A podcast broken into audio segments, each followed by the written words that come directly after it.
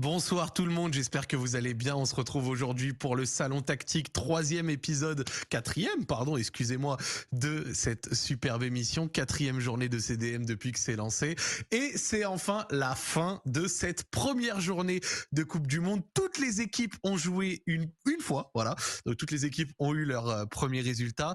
Et de notre côté, on va pouvoir en tirer euh, nos premières conclusions, en discuter, en discuter également avec vous dans le chat, quelles équipes vous ont impressionné, quelles équipes vous ont déçu Quel résultat vous a marqué Est-ce que vous arrivez à y voir plus clair sur les éventuels euh, favoris ou non? On va également parler bien entendu euh, des matchs de la journée, en tout cas de deux, comme vous l'avez vu sur la petite rivière. On va parler de Brésil-Serbie, le match qui vient de terminer, ainsi que Portugal-Ghana. J'espère que vous allez bien, que vous avez la forme dans le chat. Voilà, salut l'équipe, on vous voit, vous avez l'air de très bonne humeur. Et je suis toujours, toujours, toujours accompagné de mes amis, à savoir Dan. Comment vas-tu, Dan, monsieur? Salut Isaac, ça va très bien, très bien. Et toi? Bon, c'était une moins bonne journée de foot qu'hier, mais on a quand même le sourire. C'est vrai, c'est vrai que c'était une moins bonne journée de foot. Moi, j'aime bien. Vous avez toujours le même décor. Moi, c'est un décor différent à chaque émission. On n'aime pas répéter les choses, quoi. On va peut-être changer les posters. Euh, je sais pas. Je, réfléchis après le, après le premier tour. c'est clair, c'est clair. Tu vas bien euh, également, euh, Monsieur Raphaël Cosmidis? Ouais, ouais, bah, j'ai essayé de je peux pas changer mon environnement, donc j'ai essayé de me changer moi-même. Euh, j'ai perdu un peu quelques poils, tu vois? Ouais, ça se voit. du côté des cheveux, le la vie s'en occupe pour moi, mais là, j'ai agi moi-même, euh, pour être un peu rajeuni. Là, il y a des gens qui me charrient un peu sur mon âge. C'est ce que j'allais dire de face, on dirait que j'ai 19 ans, et quand on, est plutôt derrière moi, on dirait que j'en ai 45. Euh, mais voilà, c'est les aléas de la vie. Mais, et cette, cette journée m'a fait perdre un peu quelques années, tu vois aussi. Là, on sort d'une journée où on a, on a pris 5-6 ans dans la gueule avec certains matchs. Mais c'est comme Pedri, il, a, il est jeune, mais il a l'expérience d'un mec qui a 40 ans, donc t'es un, peu, es un peu notre Pedri à nous, Raphaël. C'est vrai. C'est une belle manière de le dire, c'est gentil. J'ai les mêmes cernes que lui aussi, hein. c'est dur. Mais c'est assez drôle parce que derrière, t'as une... nous a dit. ah bah oui, c'est chaud. Ça commence bien. Ah, le FC est bien représenté ici aussi également. Mais c'est assez drôle parce qu'en fait, chez toi, genre, il y a une porte avec une baie vitrée, enfin une vitre, on dirait que t'es dans un gymnase, genre. Exactement. Et sache que cette porte, cette porte avec une baie vitrée, je dois être très très vigilant parce que s'il y a un courant d'air euh, dans l'appartement, la porte peut claquer et la vitre exploser à tout moment. Donc euh, voilà. Il faut aller fermer le vestiaire 24, Raphaël, là, s'il te plaît. Ouais, exactement, c'est ça. Ouais, faut que. Mais j'ai pas récupéré mes clés encore là. Faut que j'arrive. Je dois récupérer ma clé de voiture pour avoir la clé du vestiaire. Je, vois le genre de lourdeur euh, dans lequel t'es. Bon, en tout cas, comme vous l'avez dit euh, en préambule, euh, c'était une journée de Coupe du Monde un petit peu moins, je dirais, prolifique, que ce soit en termes de spectacle, en termes de jeu. Et, et, je pense que ce Brésil-Serbie l'illustre bien. C'était l'entrée en lice du grand favori, ou en tout cas d'un des grands favoris, à savoir le Brésil, avec un match qui n'a peut-être pas été un match haut en couleur, mais un match où on a pu tirer certains enseignements. Dites-vous qu'en on a commencé à avoir un débat entre nous. Je pense un débat qu'on va pouvoir avoir également avec vous. Et là, votre avis va compter. Euh, donc, ça va être grave sympa. Pour commencer, parce que moi j'ai un avis assez tranché sur ce match que je vais pas donner en premier pour changer, mais je vais vous demander à vous pour démarrer, qu'est-ce que vous avez pensé de cette rencontre de prime abord? Et ensuite, on discute entre nous euh, de manière un petit peu plus élaborée. Monsieur Dan, je te laisse commencer. Euh, qu'est-ce que j'ai pensé de cette rencontre? Euh, évidemment, euh, c'est toujours, c'est toujours compliqué de de se faire tout de suite un avis dans une rencontre qui est, qui est comment dire? À à sens unique dans dans le sens où bon, c'est c'est globalement un attaque-défense. Il y a pas de il y a pas de coup pour coup, ni ni ni d'équilibre entre les deux équipes. en fait, c'est toujours le problème, ce que j'en ai pensé, c'est qu'au final, la Serbie, avec un plan très restrictif à partir du moment où tu n'es pas récompensé par le score, forcément, tu te poses des questions. Est-ce que ça valait le coup? Euh, Est-ce que en fait, euh, j'ai pas gâché des opportunités? Euh, Donc ça, c'est la, ça, c'est la première chose. Moi, j'ai pas, j'ai pas eu, si tu veux, de, de déception. comment dire? Je me suis pas dit, oh merde, ils font chier de jouer comme ça. J'en suis peut-être que j'en serai là après plus, encore plus de journées de Coupe du Monde. Mais là, je suis plutôt en train de me demander, bon, ok, qu'est-ce qu'ils qu'est-ce qu'ils essayent de faire?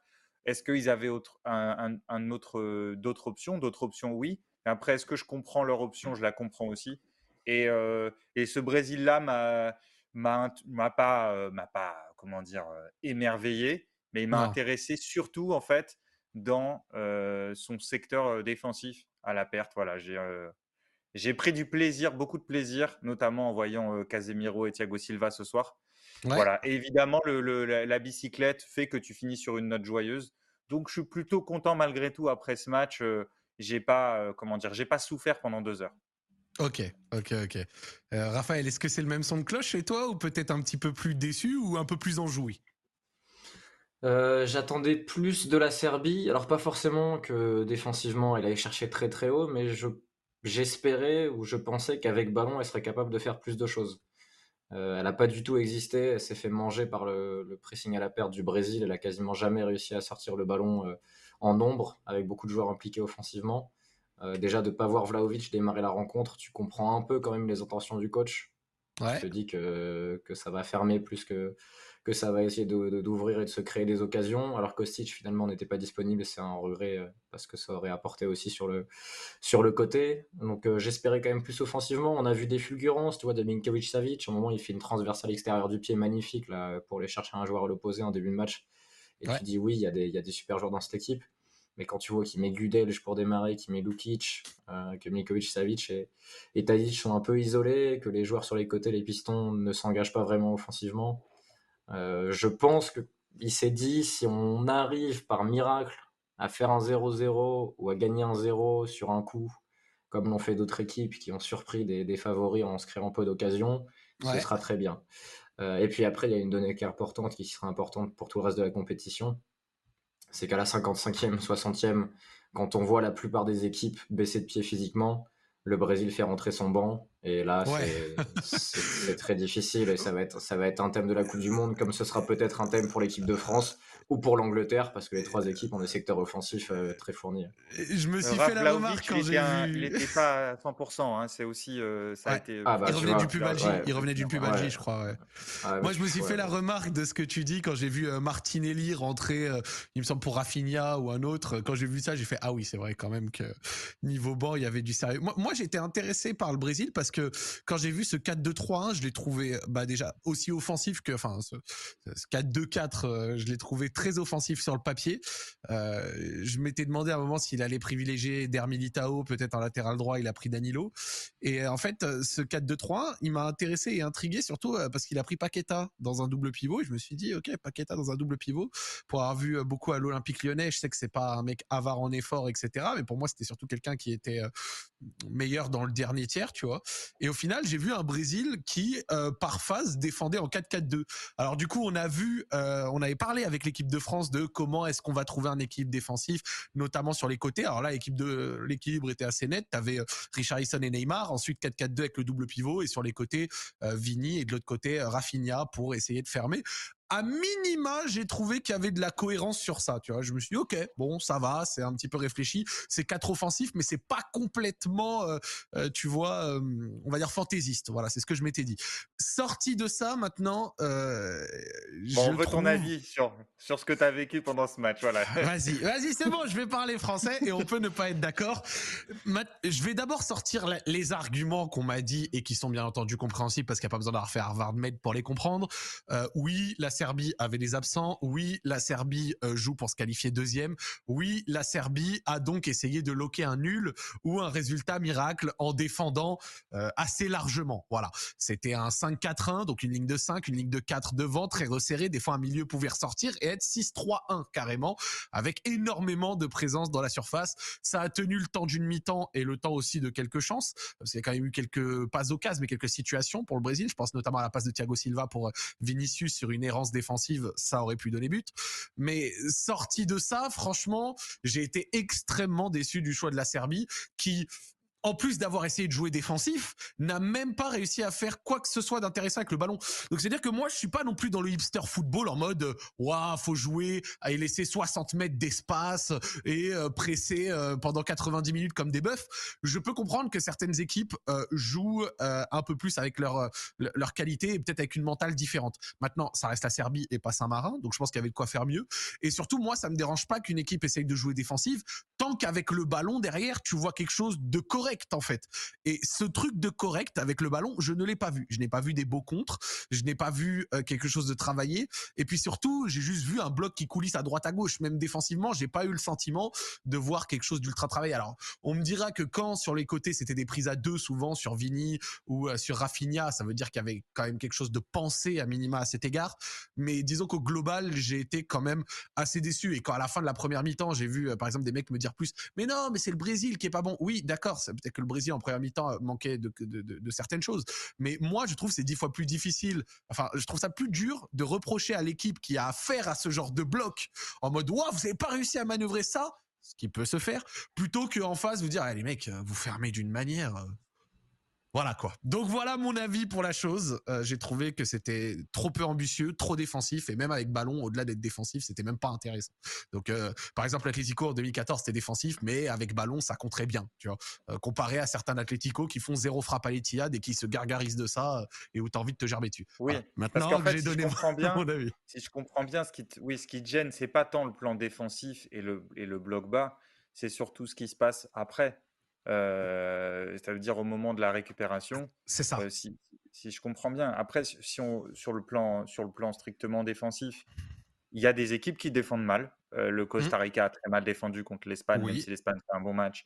Mais il y a des équipes qui défendent mal. Et pour le coup, la Serbie a défendu de manière intéressante en prenant certaines options.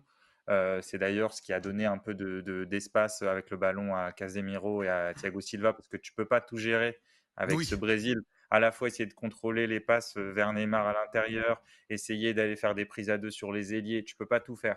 Donc le Brésil a beaucoup beaucoup de, de qualité, mais mais le bloc bas pour moi le, ce que fait ce que fait la Serbie, je trouve ça je trouve ça moi je trouve ça intéressant. Alors peut-être justement, je sais pas ce que ce que les gens en pensent, mais peut-être que, que par, on, parce que nous, on a un prisme tactique, on a envie de voir ce qu'il fait. Voilà, je, je, me demandais. Alors, ils ont commencé le match, d'ailleurs, à un moment, ils ont voulu aller chercher haut. Je me suis dit, tiens, qu'est-ce qu'ils vont chercher à faire? Très vite, ça a été, euh, ça a été du repli. Euh, après, je pense que c'est aussi lié, à mon avis, à la qualité de ce qu'a fait le Brésil euh, à, la, à, la, perte, en fait. C'est-à-dire à la fois comment il, se structurait, comment il se structurait avec le ballon, et notamment le rôle des, des latéraux. Euh, ah ouais, je pourrais jouer dans plein d'équipes. Ça, c'est. Ah, c'est pour ça que je, c'est pour ça que je rigolais pendant que tu parlais. Ce que tu disais n'était pas drôle du tout, mais oui, c'est vrai que tu es un peu en. Il y a de tout en fait en toi, tu vois. Ouais, il y a un peu de tout. Euh, ouais. C'est un, peu un citoyen du monde. continents en moi, euh, mais on fera, on fera ce débrief là une autre fois. non, mais mais je sais pas ce que je sais pas ce que tu ce que en penses toi, Raph. Est-ce que est-ce qu'on peut est-ce que tu es d'accord pour dire que la Serbie en première mi-temps, malgré toi, a bien défendu. Et est-ce que toi, tu penses que, avant qu'on déroule le plan de, du Brésil, notamment euh, pour, euh, pour être mmh. efficace en transition euh, défensive, est-ce que tu penses que c'est surtout lié à la qualité du Brésil, à la perte, ou que la Serbie vraiment a, été, a été cata et sans idée? C'est peut-être un peu des deux. Moi, je pense qu'il y a un peu ouais, bien sûr, comme d'hab. après, je, je, pense qu'en effet, la performance offensive du Brésil a peut-être frustré par moment, mais par contre, à la, tu l'as dit, à la perte du ballon, euh, ils ont, moi, ils m'ont fait une, une, impression quand même très solide. C'est-à-dire que Thiago Silva et Marquinhos ont été très bons sur le marquage préventif. On avait utilisé le terme lors d'une émission, je crois que c'est hier, où on avait dit c'est en gros anticiper les moments où ton équipe va perdre le ballon et déjà être proche des futurs adversaires qui, peut, qui risquent de se rendre disponibles. Et c'est là-dessus, Thiago Silva et, et Marquinhos ont toujours été très bons dans leur carrière. Donc c'est normal, mais quand en plus tu ajoutes un Casemiro qui est très bon dans ce rôle-là, tu ajoutes Alexandro et Danilo qui jouent assez intérieur, qui dédoublent quasiment jamais. Je pense qu'on a vu aucun centre quasiment d'Alexandro et Danilo parce que il reste intérieur proche de Casemiro et ça permet justement à Paqueta que tu as bien connu à l'OL, Zach, de d'avancer, de, se projeter, de jouer un peu plus haut. Et finalement, tu as une équipe qui joue un peu en, en 5-5, tu vois. C'est-à-dire que tu as Sandro, Silva, Marquinhos, Danilo, tu as Casemiro qui est avec eux. Et par contre, les cinq autres, offensivement, ils sont libres de s'engager dans la surface, de dribbler, de combiner, de faire des 1-2, de faire des courses dans le dos. Et en plus, pour coller avec ce que tu dis, Alexandro, Alexandro quand il met sa frappe, euh, Alexandro, quand il met sa frappe sur le poteau, il part de l'intérieur. Tu vois, pour euh, coller un petit peu à ce que tu dis. Et, il est loin. Et par contre, les frappes de loin du Brésil, c'est une vraie arme. Hein. Ils ont quelques mecs qui sont capables d'envoyer des frappes de loin. Casemiro, Alexandro. bloc bas. Ouais, Neymar en a une qui est détournée, là, qui est déviée, qui part de loin, mais qui part très bien et, qui est contrée. Donc, donc je pense que défensivement, le Brésil est, fort et qu'il ne faudra pas l'oublier sur le reste de la compète. Et que, par exemple, on a parlé de l'Espagne et de leur force à la perte de balle. L'Espagne en possession, ils perdent le ballon comme ils sont proches de la perte de balle, ils agissent, ils le récupèrent tout de suite. J'ai trouvé que le Brésil avait été fort là-dessus aussi. Alors la Serbie manquait de joueurs de profondeur qui auraient pu embêter Thiago Silva et Marquinhos pour, pour courir dans leur dos mais c'est quand même une, bonne partie de la performance brésilienne est là, et c'est aussi pour ça que la Serbie a aucune grosse occasion. Vous avez souffert d'une occasion serbe Non, à part un coup de pied arrêté, un moment, il y a eu un petit frisson. Oui, euh. un corner, c'est ça, où le ballon tombe, Milinkovic Savic la retouche, c'est la seule occasion. Donc là-dessus, le Brésil est fort. Après, je pense par rapport à ce que tu disais, Zach, sur ce côté un peu, euh, un peu frustrant de ces performances-là, on sort de quelques jours où la Coupe du Monde est euh, remplie d'équipes qui, Pensent, qui pensent à s'organiser plutôt qu'à se désorganiser. Euh, on a beaucoup d'équipes qui sont euh, en bloc, bien en place, qui sont là pour protéger leur but, qui ne vont pas forcément chercher très haut. Depuis le Japon et la deuxième période contre l'Allemagne, est-ce qu'on a vu une équipe aller chercher très haut un adversaire en dehors des équipes très dominantes? Je ne crois pas. C'est-à-dire que le Japon est allé chercher très haut, le Costa Rica c'est recroquevillé. Maroc et Croatie sont pas allés chercher très haut. Il y a le Canada qui l'a fait pendant une période et ça a été top. Euh, et en deuxième, ils étaient cuits. Et tu vois, sur, sur la journée d'aujourd'hui, Suisse-Cameroun, euh, il n'y avait pas forcément d'équipe qui allait chercher très haut de manière très organisée. Le Cameroun qui fait une belle perf, mais oui, de manière organisée. Là, tout de suite, le dernier auquel je pense, c'est Canada hier soir. Ouais. le Brésil, Serbie, bah, on vient d'en parler. Uruguay, Corée du Sud, euh, c'était deux équipes qui n'avaient pas envie d'aller chercher très haut et Portugal-Ghana. Le Portugal allait chercher très haut, mais pas le Ghana, et c'était assez logique dans le rapport de force. Donc il y a peu d'équipes qui essayent de, bousculer un peu cette hiérarchie, si tu fais le bilan de la compétition, dans leur façon d'aborder les matchs. Il y a l'Arabie Saoudite qui l'a fait avec son, sa ligne très haute, où ça a été étonnant de voir une équipe euh, dominée aller chercher aussi haut. Tu as le Japon qui l'a fait en deuxième période contre l'Allemagne. Le Canada contre la Belgique, mais la différence, l'écart était déjà plus faible. C'était pas Brésil-Serbie, tu vois, en termes de, de hiérarchie. Et sinon, c'est vrai que tu vois l'Australie contre la France, ils sont pas, ils ont pas voulu chercher haut. Euh, le Costa Rica, on en a déjà parlé, ils sont pas voulu chercher haut. Le Qatar contre l'Équateur, ils sont limite pas sortis de leur camp. Donc tu penses qu'une des parties de notre frustration vient un peu de là? Ouais, la répétition. Je pense que la répétition joue beaucoup là-dedans. Tu vois, si on avait une Coupe du Monde où, certains petits seraient allés chercher très haut, comme des clubs en Ligue 1 cette année sont allés chercher très haut, sont allés embêter, ça nous aurait mis un peu de fraîcheur.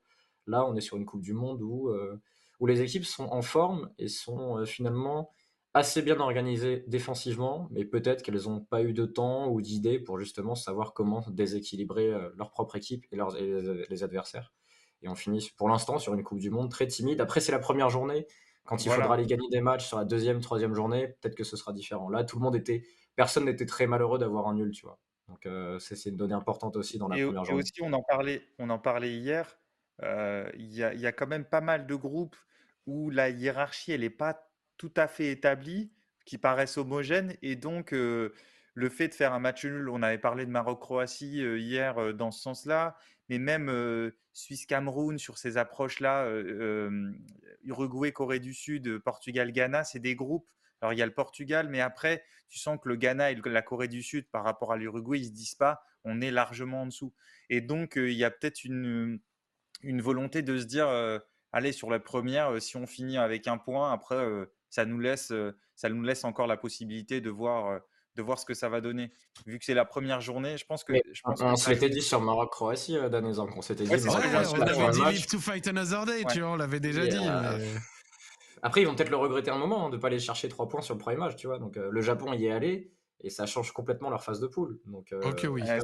Vous vous souvenez d'une phase de poule euh, de Coupe du Monde spectaculaire? On nous demande, mais je suis en train de me poser la question. C'est dur d'avoir le souvenir parce que souvent, quand on pense aux Coupes du Monde, on repense euh, justement au moment assez fort et à, la, phase de groupe dans son ensemble. Ça, dépend de l'âge qu'on a, ça dépend de l'âge qu'on a quand on la regarde aussi, tu vois. 2006, j'ai des souvenirs énormes, mais j'avais 13 ans, donc je sais pas. moi, j'en avais, moi, j'en avais 11 pour te dire. Tu vois, donc c'est dur de, de se souvenir, de se dire, ah ouais, est-ce que sur le plan du c'était bien Tu vois, on était trop jeunes. Dan, il avait déjà 42 ans euh, en 2006.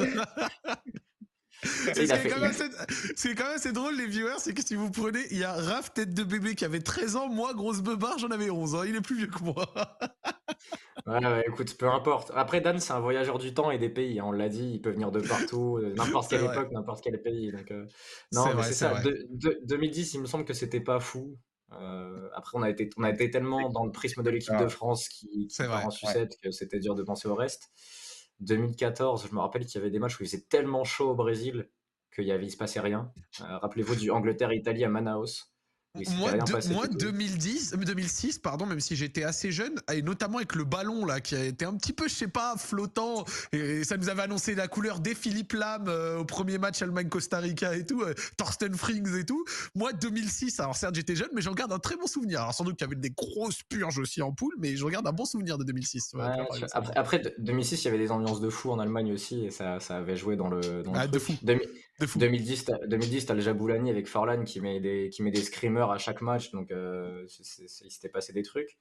Et 2018, ça fait que 4 ans. Hein. 2018, je, me rappelle même pas des matchs de poule à part la France. Donc, euh, tu vois, il y a si l'Allemagne qui sort. Non, il y avait l'Allemagne qui sort. Allemagne-Suède, Allemagne-Suède. Euh, mais, ouais, mais tu vois, par exemple, la Suède était une équipe horrible dans le jeu on, euh, fait le bilan, on, parle des équipes là qui sont très défensives. La Suède, c'était un bloc 4-4-2 compact, ça attendait, ça contre-attaquait, ça misait tout sur les coups de pied arrêtés. C'était euh, infernal. Petite, 2010, euh, le ballon de Jabulani. Ouais.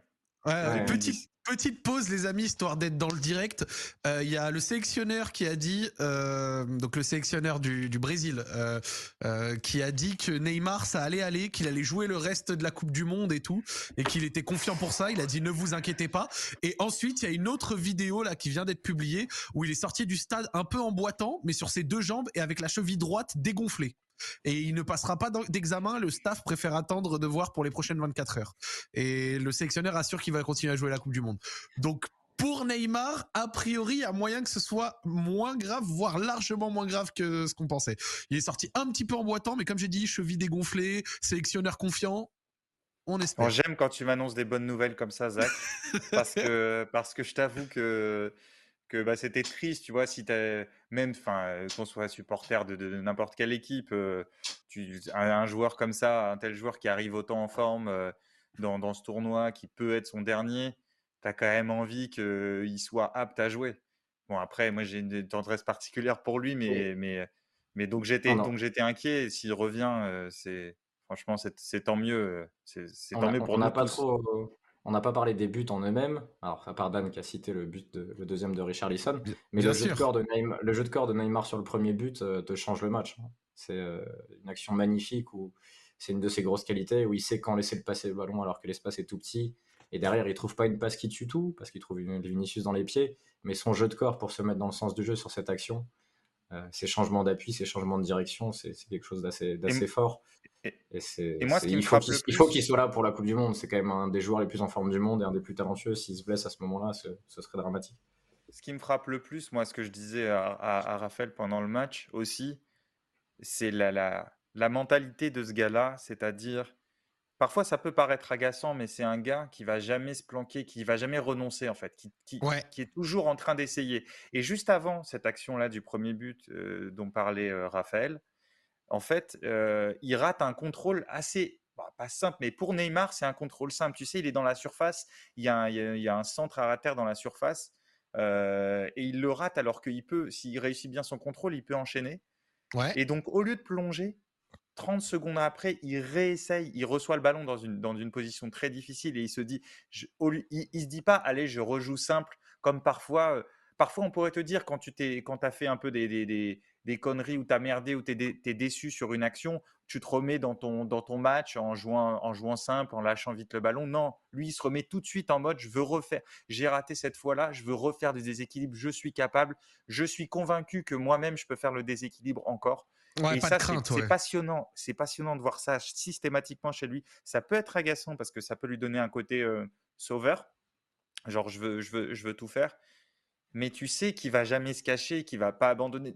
Et c'est c'est une constante chez lui, quelle que soit la pression, quel que soit l'enjeu.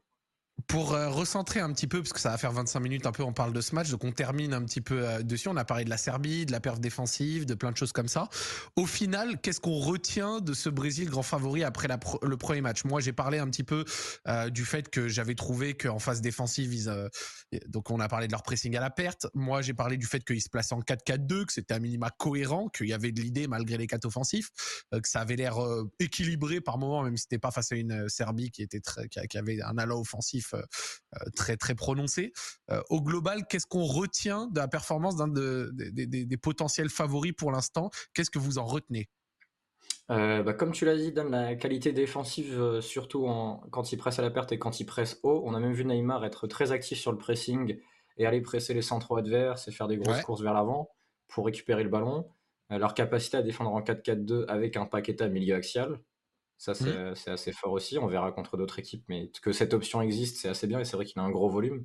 Donc si en plus le Brésil est organisé, ça peut lui permettre de continuer à être dans l'équipe. Et l'autre donnée importante, c'est la richesse de leur secteur offensif. Euh, on l'a vu quand Rodrigo est entré, quand Anthony est entré, quand Martinelli sont entrés. Ils sont entrés et sur, leur première prise, sur leur première prise de balle, ils font mal. Tu vois. Martinelli, il entre, sur je crois c'est deux trois premiers ballons, il y a un moment où il gagne 50 mètres. Et ça, c'est une donnée très très importante. On l'avait vu avec la France où des joueurs étaient sortis du banc alors qu'ils ne devaient pas jouer et ils ont été quasiment meilleurs que ceux qui avaient démarré. Euh, oui. Là, le Brésil, il y a le Brésil, il y a cette possibilité là aussi. Et c'est euh, quelque chose qui était évident avant la compétition quand tu voyais les, les joueurs sélectionnés, même ceux qui n'étaient pas sélectionnés, parce qu'il y en a qui sont à la maison qui pourraient jouer avec d'autres nations s'ils étaient de cette nationalité-là, vu leur niveau. Et là, et là c'est quand même une grande arme, sachant que tu n'as pas sorti du banc Bruno Guimaraes, tu n'as pas sorti du banc Fabinho, tu n'as pas sorti du banc Militao, tu vois. Donc il te reste encore beaucoup de bons joueurs sur le banc que tu n'as pas utilisés et sur lesquels tu pourras t'appuyer dans d'autres contextes de match. Ok. Et Dan, pour terminer?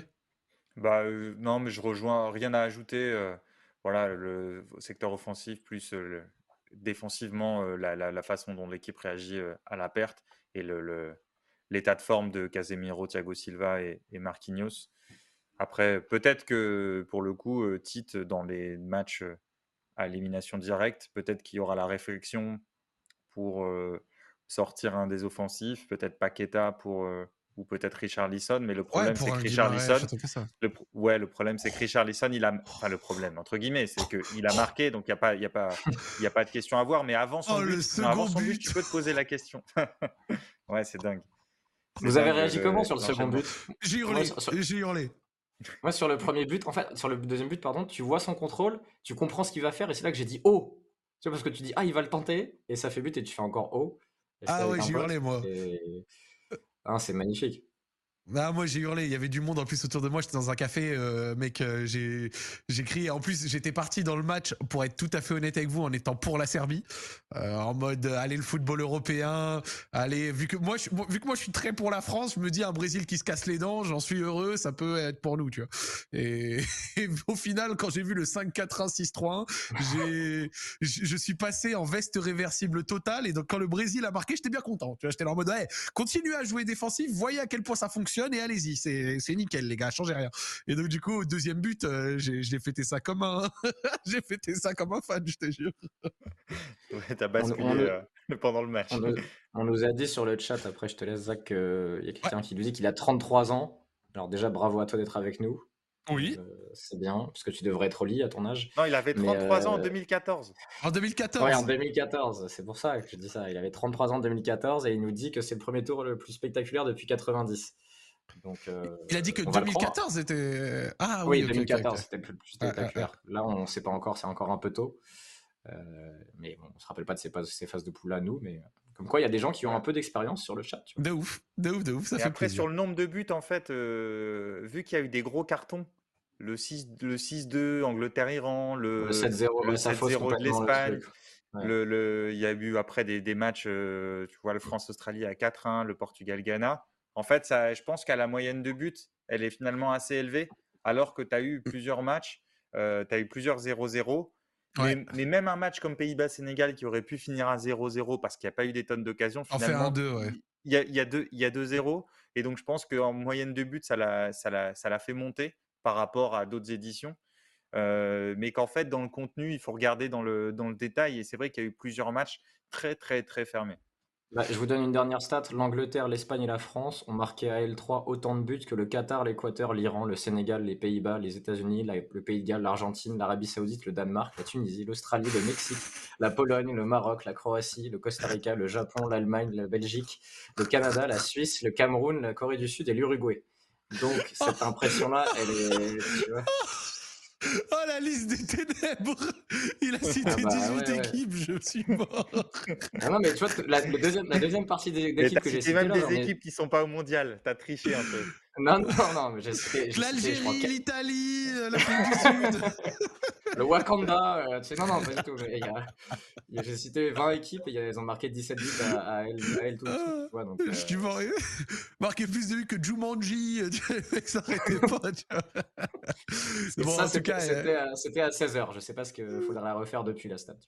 Vrai, et juste sur Richarlison, vous pensez, vous pensez qu'il. Là, on nous demande, mais c'est vrai que tu, tu penses qu'il rate son contrôle? Oui, il rate son contrôle, mais il s'ajuste très bien. Oui, oui, oui. Je pense pas que c'est ce qu'il voulait faire de base. Je pense pas qu'en contrôlant gauche, il voulait se la mettre en l'air de cette manière. Je suis d'accord. Donc, euh, pour, donc pour terminer, voilà, on a discuté un petit peu de ce Brésil, euh, du match du Brésil contre la Serbie, c'était assez cool. Euh, juste après Portugal-Ghana, donc là on va parler de Portugal-Ghana, on va vous faire un premier débrief global de cette première journée avec nos top, flop, peut-être une action marquante si on devait chacun euh, en citer une. Donc on va parler de Portugal-Ghana et on va partir dans le même sens. Portugal-Ghana. Alors en fait, Portugal-Ghana, j'ai envie de, de, parler d'un autre prisme de ce. en fait, je veux parler un peu des équipes africaines euh, moi, comme j'ai dit sur Twitter, je follow beaucoup de gens et je follow beaucoup de binationaux qui ont des doubles nationalités diverses. C'est-à-dire, je follow des Sénégalais comme des Marocains, comme des Tunisiens, comme voilà. Et donc du coup, c'est des personnes qui retiennent un même son de cloche. C'est des personnes qui, pour beaucoup, en ont marre de ce côté. Ok, les équipes africaines, c'est combatif. On peut en retenir des fois des bonnes intentions, mais c'est toujours très frustrant parce que ça se débride très souvent en perdant. Et sinon, avant ça, c'est très euh, timide par moment par rapport à d'autres équipes qui arrivent à se débrider et à jouer euh, sans complexe, comme par exemple des fois les Japonais. Euh, donc là, voilà, je dis le take que je vois très souvent dans ma TL de la part de binationaux diverses. Est-ce que vous, après avoir vu la plupart des, matchs des équipes africaines et notamment le Ghana, est-ce que vous êtes d'accord avec ça? Si je peux donner mon avis pour commencer, je trouve que c'est un avis qui, à minima, un peu de sens. J'ai trouvé qu'on a vu le Ghana commencer à se réveiller, surtout après avoir encaissé ce premier penalty, un penalty qui peut-être est généreux, mais c'est à partir de ce moment-là que j'ai vraiment trouvé qu'ils ont commencé à jouer, à exploiter le côté droit euh, portugais qui était le plus faible, avec Cancelo et notamment, bah, étonnamment aussi Ruben Dias, qui je trouve euh, a pas fait un très bon match. Et euh, c'est à partir de ce moment-là que même on a pu trouver dans certaines zones euh, un coup douce qui était très en forme et qui était bien mieux quand il était à 20-30 mètres des buts au lieu d'être à 50-60. Voilà. Donc c'est mon avis et je trouve que ça a du sens. Qu'est-ce que vous en pensez avant qu'on rentre plus peut-être dans les détails de ce match-là? Moi, je suis pas tout à fait d'accord. Euh, Très intéressant. Je suis pas tout à fait d'accord, euh, Zach, parce que effectivement, avant le but, tu as raison, ils étaient bas. Je conteste pas ça. La question, elle est quelle était leur intention en début de match? Ouais. et, et en revoyant, euh, après le match, en revoyant les, les, le, le début de la rencontre, en fait, au début, ils ont une ligne, ils essayent de maintenir une ligne défensive assez haute. Alors, je te dis pas haute, pressée dans le camp adverse, même si ils l'ont fait, mais en tout cas, ils essayaient d'avoir une, une, ligne défensive, alors peut-être pas aussi agressive que celle de l'Arabie Saoudite, mais ouais. qui pouvait plus se rapprocher en termes de hauteur de celle de l'Arabe, de ce que tentait de faire l'Arabie Saoudite, que euh, ce qu'a fait euh, le Costa Rica ou la Serbie euh, ce soir.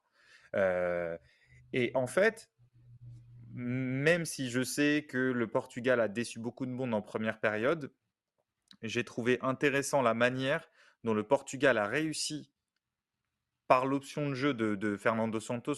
On, déroulera peut-être après son, idée, mais ça me paraît intéressant. Mais a réussi à avoir tellement le contrôle avec son, accumulation de milieu, tellement le contrôle sur le match que et, une bonne et une bonne attitude, je trouve, au, pressing d'ailleurs euh, de, tous les joueurs, même Cristiano que le Portugal a réussi à s'installer dans, le camp et à y rester pendant toute la mi-temps. Puisqu'on part de la première mi-temps, le, match a un peu changé euh, après, on va dire après l'heure de jeu plutôt.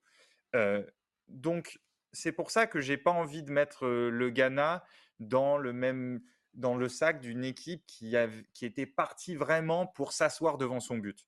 Voilà, moi j'ai pas eu cette impression. En revoyant ça, je pense que c'était pas leur intention et qu'après ils ont ils ont souffert de ça et ça a été compliqué pour eux de, de sortir.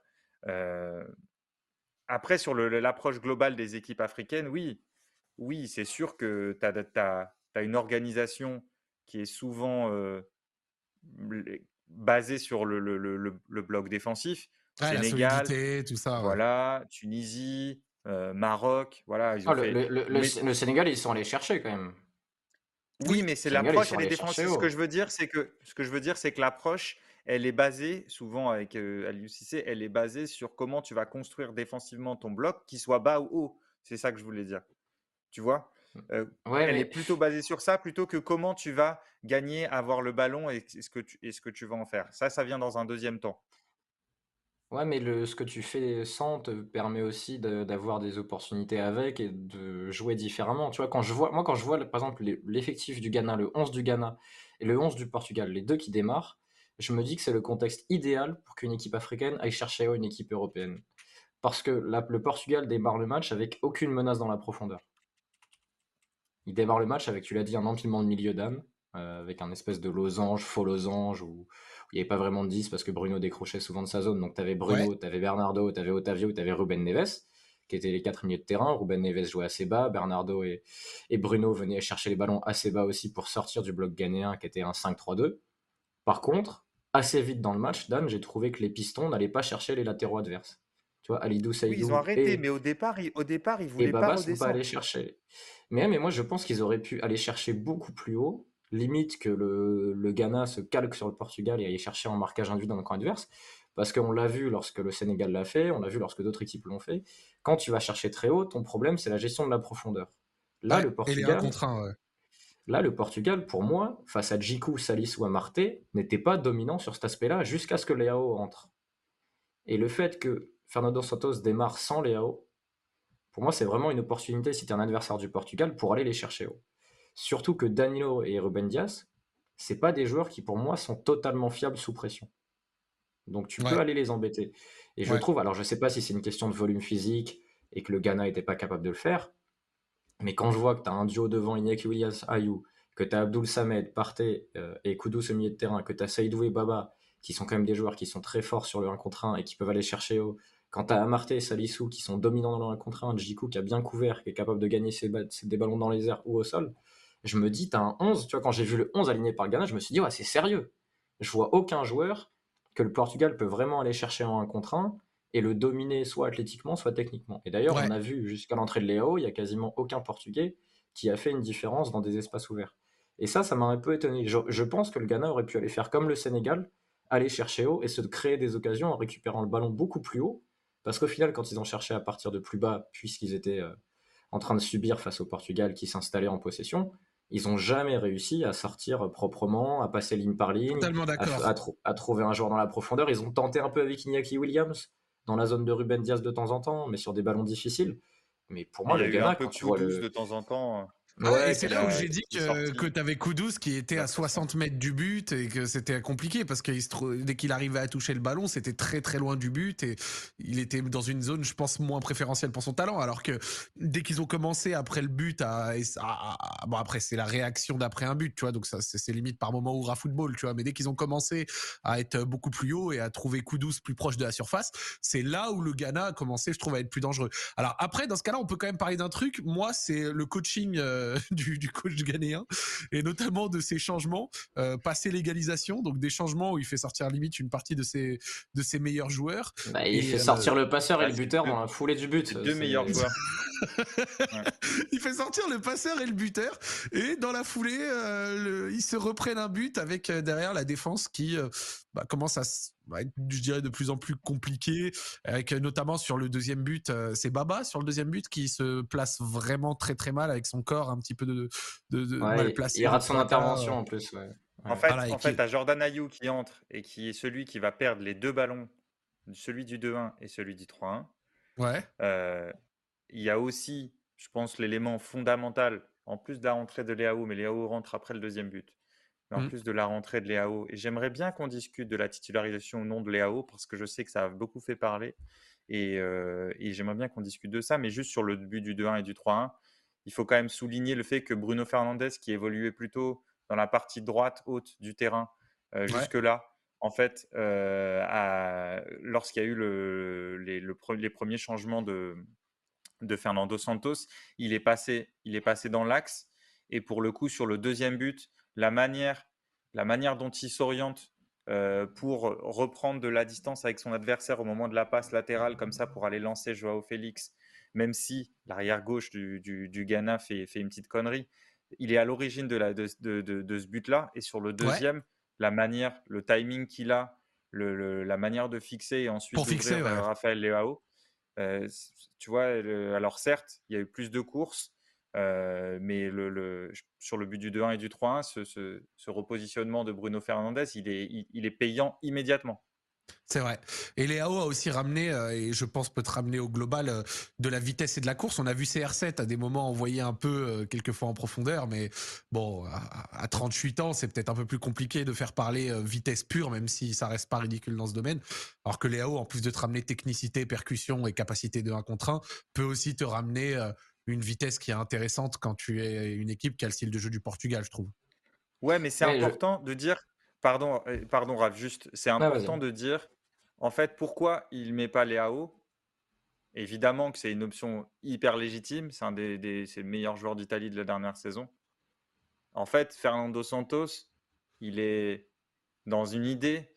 Après, justement, on peut ne pas aimer, c'est ça qui est, c'est ça qui est cool. Hein. On peut aimer et pas aimer des styles, mais c'est important de les comprendre. Il est dans une idée d'un rythme bas, d'une installation, d'un nombre d'événements dans le match qui est très faible. Très faible. On a vu, on a vu que c'est pas forcément une recette euh, d'ailleurs euh, qui marche, hein, mais l'autre non plus parce que l'Allemagne, où il y a beaucoup beaucoup d'événements dans le match, beaucoup d'occasions et qui en a eu deux fois plus que son adversaire, a, perdu aussi. Donc je dis pas que ça justifie le, choix de Santos, c'est juste que c'est son approche et ça me paraît difficile de le voir changer. Il faut du rythme plutôt lent, il faut du contrôle sur le jeu et on va finir par le talent, par marquer. Voilà. Et donc le fait d'enlever les AO enfin d'enlever, de ne pas le mettre pour, pour lui préférer un autre, un milieu supplémentaire qui va te permettre du contrôle de l'installation. Voilà, c'est son option de jeu. Après, est-ce que, ça, manquait de, que tu... ça manquait de verticalité, à part pour Joao Félix. Dis-moi. Est-ce que, est que contre le Ghana, tu as vraiment besoin d'Otavio pour avoir ce contrôle-là? Ouais, c'est ça. Moi, je, je, pense que le match n'est pas tellement différent sur le plan du contrôle si Léo est là à la place d'Otavio. Je pense que par contre, il t'apporte des courses dans la profondeur et par rapport à ce que tu disais sur le Ghana qui au début essayait de ne pas reculer, il va te forcer à reculer et il va donner un espace vraiment intéressant entre les lignes pour marquer des buts. Et ça va être une euh, menace constante. Et de toute façon, ça, je pense, tu le sens aussi sur la non-titularisation de Nuno Mendes, tu vois. Mais même quand il est pas bon, parce que j'ai vu sur, j'ai vu sur les chats des gens qui disent que Léo parfois est pas bon en équipe du Portugal, qu'il a une vision du jeu de merde. Euh, oui, peut-être, sans doute, il y a pas de souci. Kudus aussi, il y a des moments où il a fait n'importe quoi sur la première période. Sauf que tu as une menace de percussion et une menace profonde qui est indispensable pour avoir un équilibre au football sur, euh, sur un terrain et être capable justement de te créer de l'espace. Et toutes les équipes qui ont été championnes de n'importe quelle compétition avaient quasiment toujours une menace profonde. Il y a des très rares exemples comme l'Espagne qui jouait sans attaquant, mais où les joueurs se répartissaient les courses. Et tu avais par exemple un Jordi Alba en 2012 qui était un gars qui partait tout le temps en profondeur. Mais dans toutes les équipes qui réussissent et qui, sont, qui vont au bout, tu avais des menaces profondes. Et ça, c'est quelque chose qui, qu'il faut pas négliger. Je pense qu'il finira dans le 11, notamment parce que euh, par rapport à Joao Félix ou Otavio, il, il, sera plus important à un moment. Moi, je préfère, je préfère cette option-là, c'est-à-dire j'aurais préféré voir Raphaël Leao sur le, sur le terrain pour les raisons qu'expose Raphaël. Et je pense que les formules vont changer en fonction des matchs parce que l'idée dont, dont, je parlais, que j'ai exposée, l'idée de Fernando Santos, elle était aussi liée au match, au fait que ce soit le premier match de la compétition, c'est d'éviter d'avoir de, une surprise, euh, un mauvais pas, etc. Bon, il a failli, euh, pour le coup, euh, se faire avoir parce qu'à 1-1, je pense qu'il n'est pas serein, mais il a quand même la possibilité de faire rentrer des, des mecs plus verticaux, donc comme, comme les AO.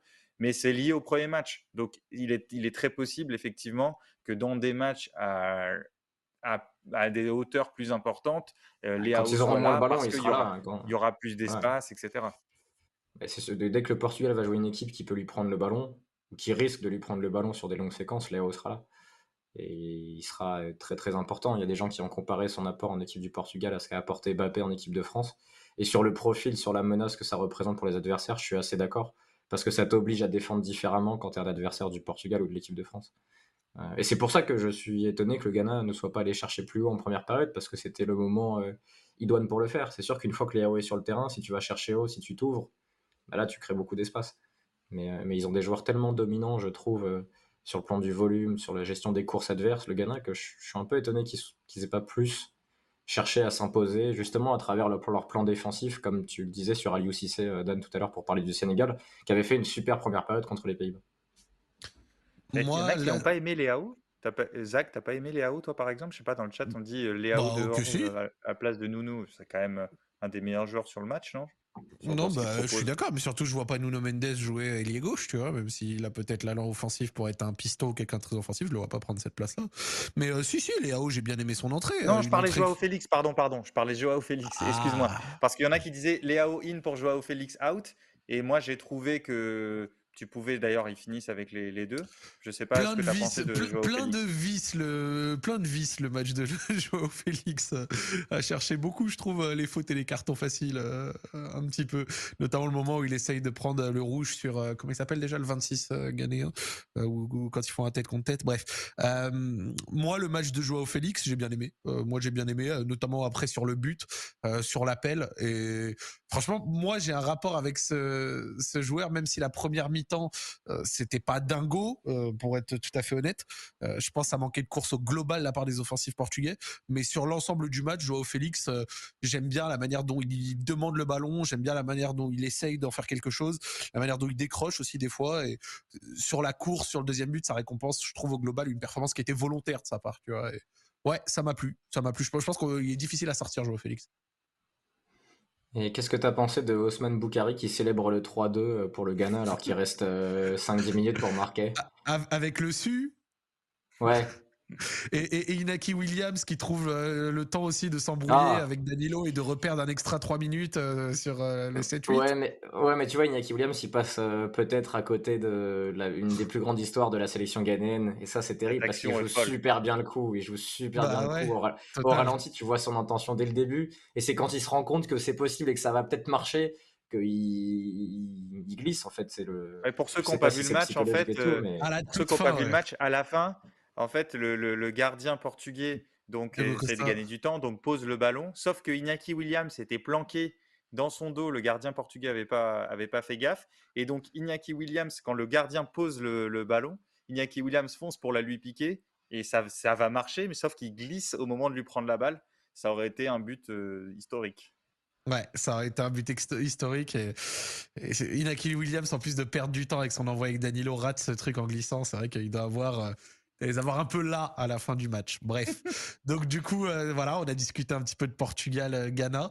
Je pense qu'on peut terminer ça gentiment avec euh, notre première, euh, notre premier bilan, pardon, euh, sorti de première journée euh, de Coupe du Monde. Donc euh, nos tops, nos flops, nos actions marquantes, voilà. Et euh, je pense qu'il y a pas mal de choses à dire. Est-ce que vous allez être originaux? Est-ce que vous allez être classique Euh, Quelqu'un veut se lancer ou vous voulez que je me lance en premier? Euh, C'est, je dis pas que Zach, vas-y. original. Non, Ah, nous, on parle, on parle trop, parle, parle un peu, parce que nous, on a tendance à être très bavard. Il n'y a pas de souci, il y a pas de souci. Vous pouvez être très bavard, il n'y a pas de problème. Euh, moi, mon top de cette première journée, euh, pas très original, mais je le pense sincèrement, c'est l'Espagne. Euh, une Espagne que j'attendais forte, contrairement à beaucoup, malgré peut-être manque de qualité des fois en attaque, etc. La victoire collective m'a fait super plaisir. Les mouvements, les appels, comme on l'a débriefé ici, ont été très kiffants. À voir jusqu'où elle peut aller, si elle maintiendra un tel système également, enfin de tels joueurs, pardon, face à plus grosse face à plus grosse opposition, mais j'ai bien kiffé, si ça restait le Costa Rica, voilà. hein, on- on- je me projette pas, j'en fais pas des favoris de la Coupe du Monde tout de suite, mais sorti de la première journée, je trouve que c'est eux qui ont eu euh, la performance la plus époustouflante. Voilà. Après, c'est tir cadré, c'est but, mais voilà. Donc l'Espagne en top, c'est indéniable. Euh, flop pour moi, euh, pas très original aussi, mais l'Argentine. Euh, L'Argentine et notamment son milieu, plus précisément, euh, de Paul Paredes euh, coupé en deux landes. euh, J'ai pas du tout aimé euh, la perf de l'Argentine euh, pour euh, des tonnes de raisons, même si euh, sorti de la première mi-temps, ils auraient pu avoir euh, 3-4-0, que ça aurait pas été choquant à quelques centimètres. Euh, au global, je les ai trouvés assez décevants et pris par de très étonnants. euh, de très étonnants saoudiens, tu vois. Paradoxalement, on aurait pu mettre l'Allemagne aussi, mais l'Allemagne en première mi-temps, au moins, ils s'assoient complètement sur la tête des Japonais, puis ensuite ils perdent. Bon, ils perdent parce que les Japonais font quelques changements, parce que les Japonais ont quand même de la qualité en attaque, parce que défensivement il y a quelques problèmes. Mais les Argentins, eux, je les ai trouvés extrêmement décevants au global.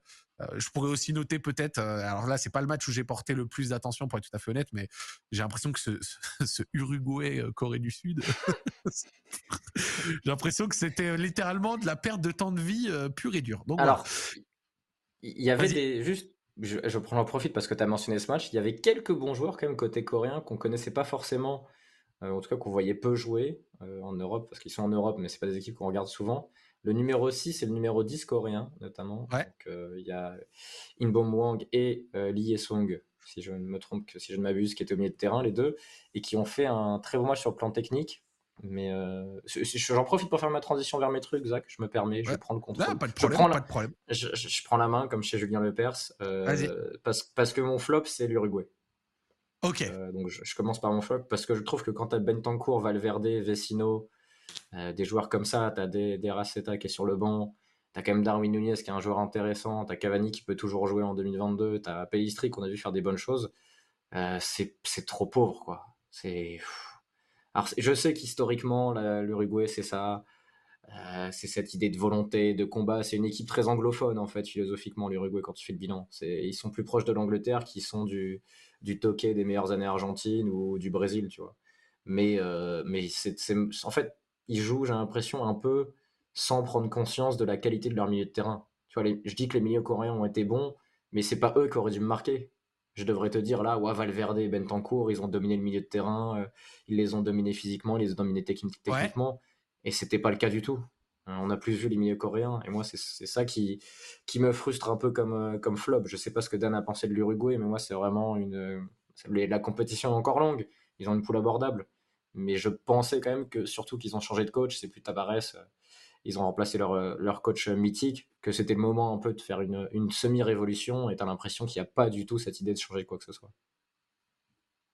Bah euh, écoute, moi j'étais un peu. Il te, reste en top aussi. Non, non, mais parce que tu me demandais. Euh, non, non, vas-y, continue, Raph. Vas-y. Vas j'ai pas, pas, été emballé par l'Uruguay. mon top, je, je vais essayer d'innover un peu parce que je crois qu'on n'en a pas beaucoup parlé de lui et qu'on a beaucoup parlé d'autres équipes que j'ai aimées, mais c'est de voir une équipe où Frankie de Jong fait un peu ce qu'il veut. Ça faisait longtemps que c'était pas le cas. Ah, il m'a piqué mon top. Euh, ah C'est beau ça. Euh, tu vas devoir en trouver un pendant que je bavasse. Non, mais j'en avais euh, un de rechange. Je pense qu'on se rappelle tous en fan de foot de l'Ajax 2019. Que c'était quand même un des derniers grands moments de la Ligue des Champions, vraiment ces dernières années. C'est l'Ajax qui tape le Real, l'Ajax qui tape la Juve avec Van de Beek, avec De Ligt, avec Tadic, et surtout avec l'équipe. C'était l'équipe de Frenkie de Jong dans le jeu. C'est lui qui dirigeait la manœuvre, c'est lui qui prenait le contrôle.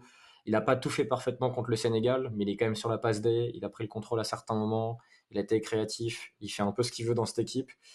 Et quand tu vois le, le marasme un peu dans lequel il est au Barça, où il, ne s'est jamais vraiment complètement épanoui, euh, je, je, trouve ça cool de le voir euh, leader d'une équipe, leader technique, et tu sens que c'est lui qui, est le gars sur qui s'appuient les Pays-Bas, et je trouve ça, très cool. Euh, je finis par mon action marquante. Je vais rebondir sur ce que tu disais, Zach.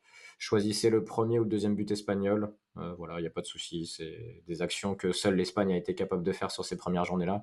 Il y a évidemment, on pourrait dire le but de Richard Lisson, on en a déjà parlé, mais les, les actions collectives de l'Espagne, c'est un ton au-dessus du reste de la compétition jusque-là. Je reconnais, je reconnais là la perfidie de mon ami Raphaël Cosmidis pour prendre la main et envoyer les siens avant qu'on les lui pique. Euh, mais non, mais je, je, je, le rejoins sur De Jong. On n'insiste pas assez sur euh, la nécessité aussi d'avoir des, des, joueurs euh, avec de la liberté et qui savent et, et, à qui on à qui on ne donne pas des consignes trop restrictives en fait. Et notamment ce type de joueurs-là, tu as besoin de leur donner la liberté et ça, ça fait du bien de les voir. Donc j'enchaîne. Je, si vous voulez. Tu, tu, peux enchaîner. Il y a juste un message de Binet qui est réel dans le chat.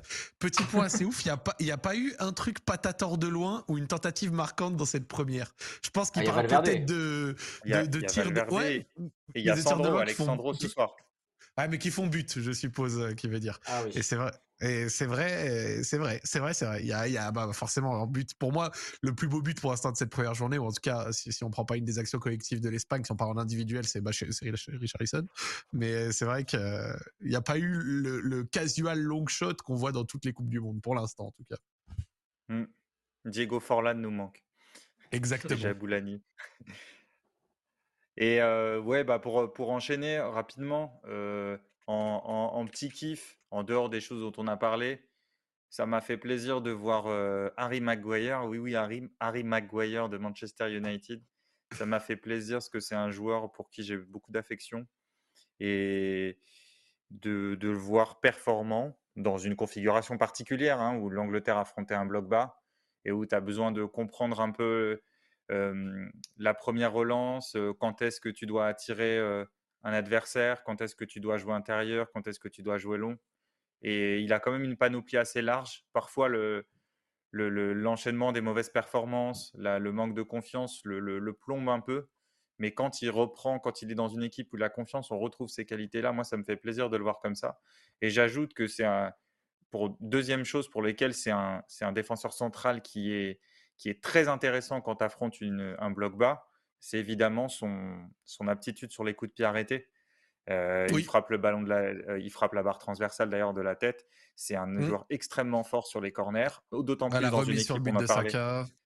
Voilà, exactement. Et puis on sait que l'Angleterre, on en a parlé un peu, est très forte sur les coups de pied arrêtés. Donc voilà, quant à Maguire dans, en défenseur central dans une équipe qui doit déverrouiller un bloc bas, c'est intéressant. Même si, voilà, évidemment, il lui arrive de, il lui arrive d'être en difficulté. En, déception, euh, une équipe, je crois, dont on a assez peu parlé, le Danemark. Euh, c'était une équipe, en généralement, une sorte de garantie de, kiff. C'est-à-dire que quand tu regardes le Danemark, en général, tu sais que ça va être cool, il y a de la fluidité, euh, il y a... Pour Suarez à la place de Cavani, Stadri, c'est que Cavani n'était pas encore remis, pas à 100%. Mais normalement, normalement c'est lui qui, était, qui est titulaire. donc, ce que je disais, ouais, le Danemark, en fait, a été assez, assez pauvre dans le jeu. Alors, évidemment, c'est grâce en partie à la, performance titanesque de Laïdouni, le Tunisien, qu'on regrettera, qu'on regrettera en équipe d'Algérie parce que parce qu'il aurait pu être sélectionné pendant des années en équipe d'Algérie mais le sélectionneur ne l'a pas pris. Tu es, en train de révéler tes origines, Dan, fais attention. Dan Thérèse de Béjaïa. de Constantine. donc, donc voilà, donc après, je ne sais pas, pour le Danemark, je ne je, je, pense pas que ce soit une déception qui va, qui va durer, à voir. Je ne sais pas si c'est une bonne ou une mauvaise nouvelle pour les Bleus qu'ils aient fait un, un, match aussi, aussi fébrile. C'est à voir. J'ai hâte de les voir contre les Bleus. Euh, qu'est-ce qu'ils vont changer? C'est une équipe qui a souvent plusieurs formules, euh, plusieurs manières de, s'organiser sur le terrain, euh, différentes possibilités de se créer des actions. Voilà, là, ils m'ont un peu déçu.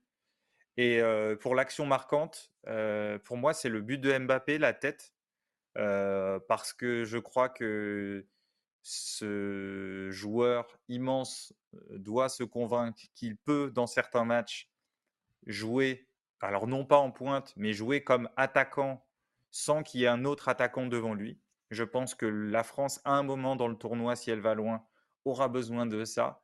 Et le voir marquer un but de la tête, ce qui est très rare, avec un bon timing comme ça, surtout dans la continuité d'une action où il a débordé, où il est arrivé depuis le côté gauche. Oui. Euh, voilà, je trouve que c'est une action qui symbolise ce, que peut aussi être ce, ce, joueur, ce que peut aussi être Mbappé, et pour moi, ça doit être prometteur pour la suite du tournoi. Voilà, à des moments où son équipe aura peut-être besoin de lui dans une configuration comme ça, sans Giroud.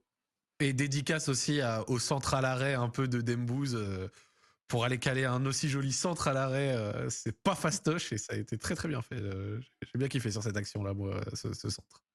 On nous, demande, Zach, sur le chat, quel est le match qu'on attend le plus de la deuxième journée? Je pense qu'il y en a un évident.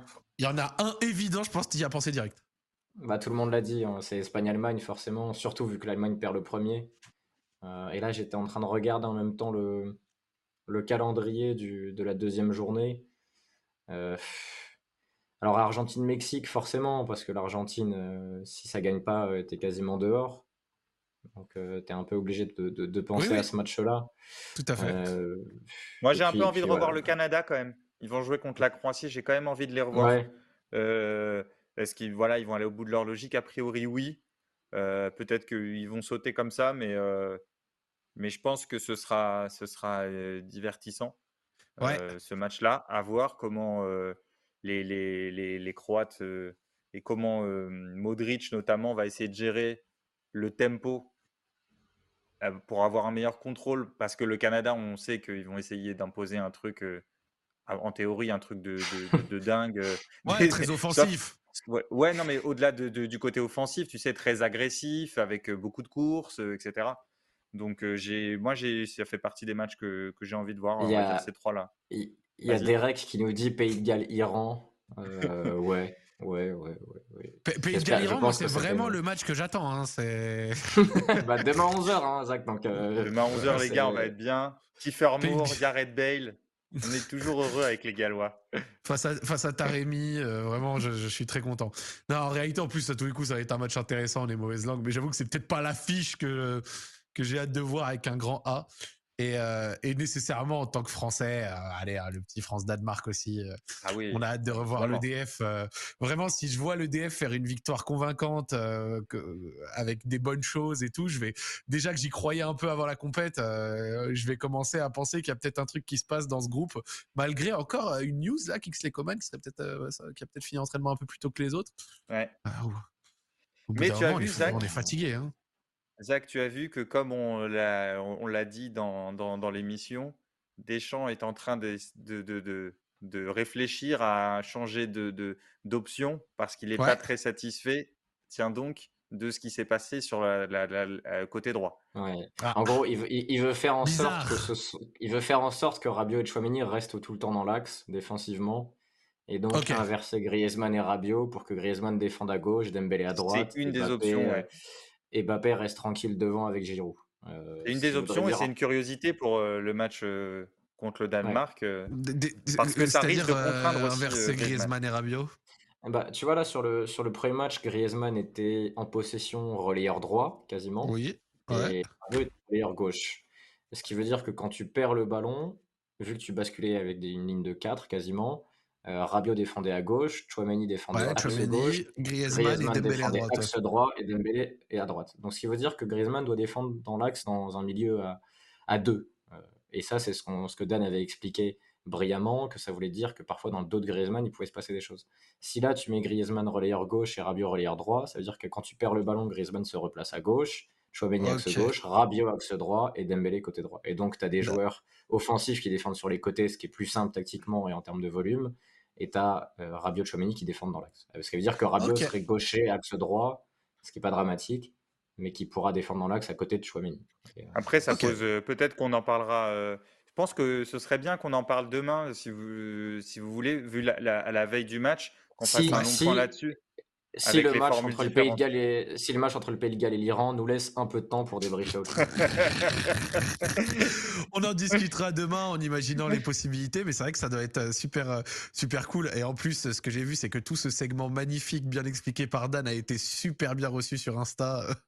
oh là là, c'est terrible. Mais non, je pense que, oh, selon les réseaux sociaux, il faut avoir. Ah ouais, selon les réseaux sociaux, il faut avoir. Euh, je pense, des politiques différentes. Après, non, moi, je pense que c'est à nous de convaincre. Donc, si les gens ne sont pas convaincus, c'est que c'est mal expliqué. Mais on va essayer de continuer. Et euh, eh, peut-être que Deschamps nous, nous, nous donnera raison. Je dois parler français, mec. Euh, euh, vraiment, sur le Insta, il y en a, ils, faisaient exprès de pas comprendre, ou alors ils écoutaient pas. Et vraiment, au global, je, je parle un peu français.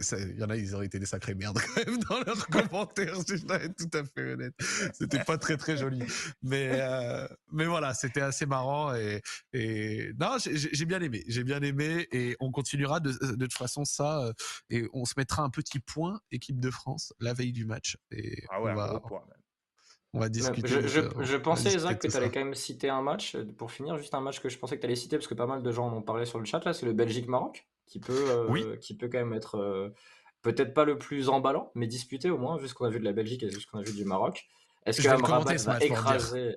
Ah, tu vas le commenter? Alors là, ce sera... il faut qu'on voit ça. Sur ma chaîne. Je le commente sur ma chaîne vous avez entendu, il fait sa pub. Hein, voilà, j'ai pas fait exprès, hein, c'est une passe d'air volontaire.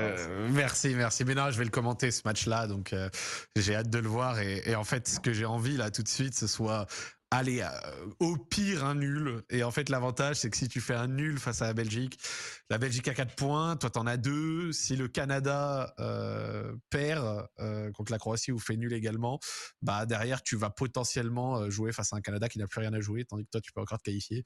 Et alors encore mieux si jamais tu gagnes contre le Canada, enfin la Belgique, pardon, tu as 4 points.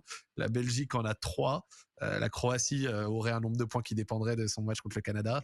Et là, tirer jouer face à un Canada qui n'a soit plus rien à jouer, soit quasi euh, plus aucun espoir. Et ça, ça peut, ça, ça peut être cool.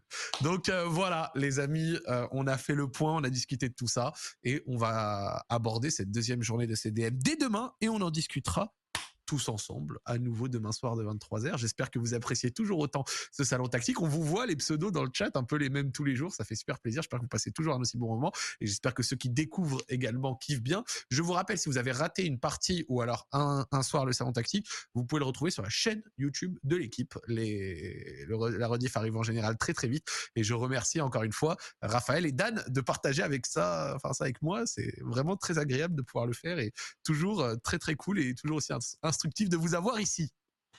Merci Bah, Zach, merci à toi, Zach. cool. À demain avec grand alors. plaisir. Avec grand Et plaisir. Merci à tout le Et monde sur le chat. c'est ça, on se voit demain. Le salon tactique c'est terminé pour ce soir et on vous souhaite une bonne fin de soirée. Et à demain les gars. Ciao ciao. Ciao. Ciao.